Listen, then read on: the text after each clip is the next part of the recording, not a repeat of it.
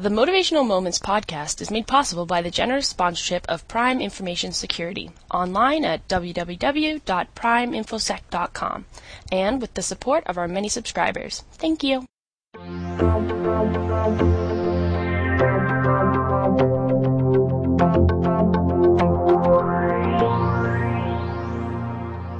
Hello everyone, here I am again with another Motivational Moments podcast.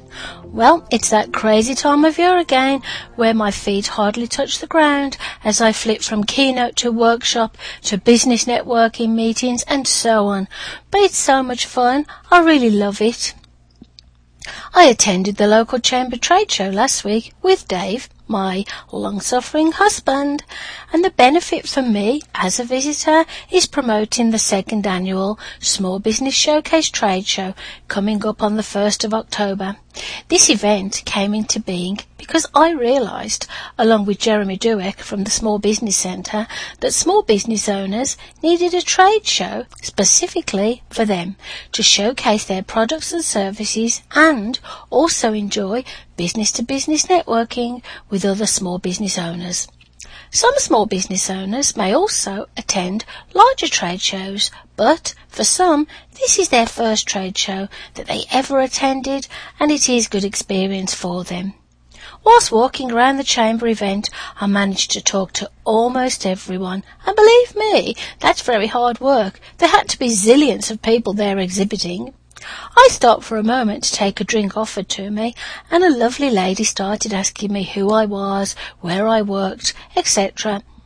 Well, it seems that she's looking for a speaker in April of next year and wondered if I would be interested in presenting at her conference. Way to go, Linda! Good for you! Oh, sorry about that. I often give myself a pat on the back because who else is here to do it for me?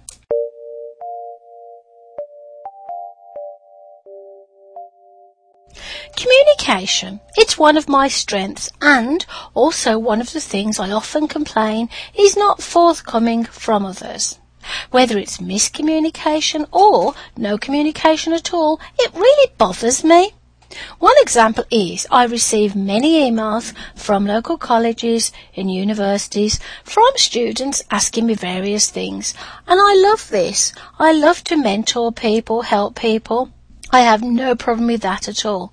My challenge is when they do not communicate their request or information properly in an email, or they register for something and then do not turn up. Follow-up is very important too. You know, the thank you or nice to meet you kind of deal. I think a lot of wars may have been avoided if communication was better, but we will never know, sadly.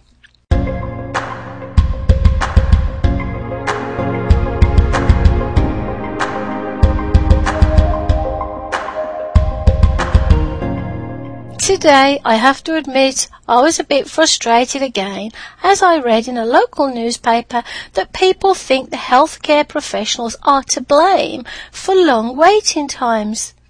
Why not think further than the end of your nose, I asked myself. Okay, so how many people actually practice awareness, prevention, and early detection? My favourite three things. Imagine if, for example, all children wore helmets when riding bikes or skateboarding. Imagine if no one drove too fast in their car, road racing, speeding, and wore seatbelts all the time. Imagine if when someone thought they had a health challenge, they actually asked the advice of a health professional, instead of letting something get so bad that they have a severe heart attack or succumb to cancer or diabetes. Imagine if you look where you're going when you walk around and maybe not trip over a loose sidewalk, paving slab and break a leg. Imagine if everyone stopped rushing to emergency with a cold or a cut finger and gave real emergency patients a chance to see a doctor. Oh yes, it's very easy to lay blame, but what about helping ourselves and not blaming others?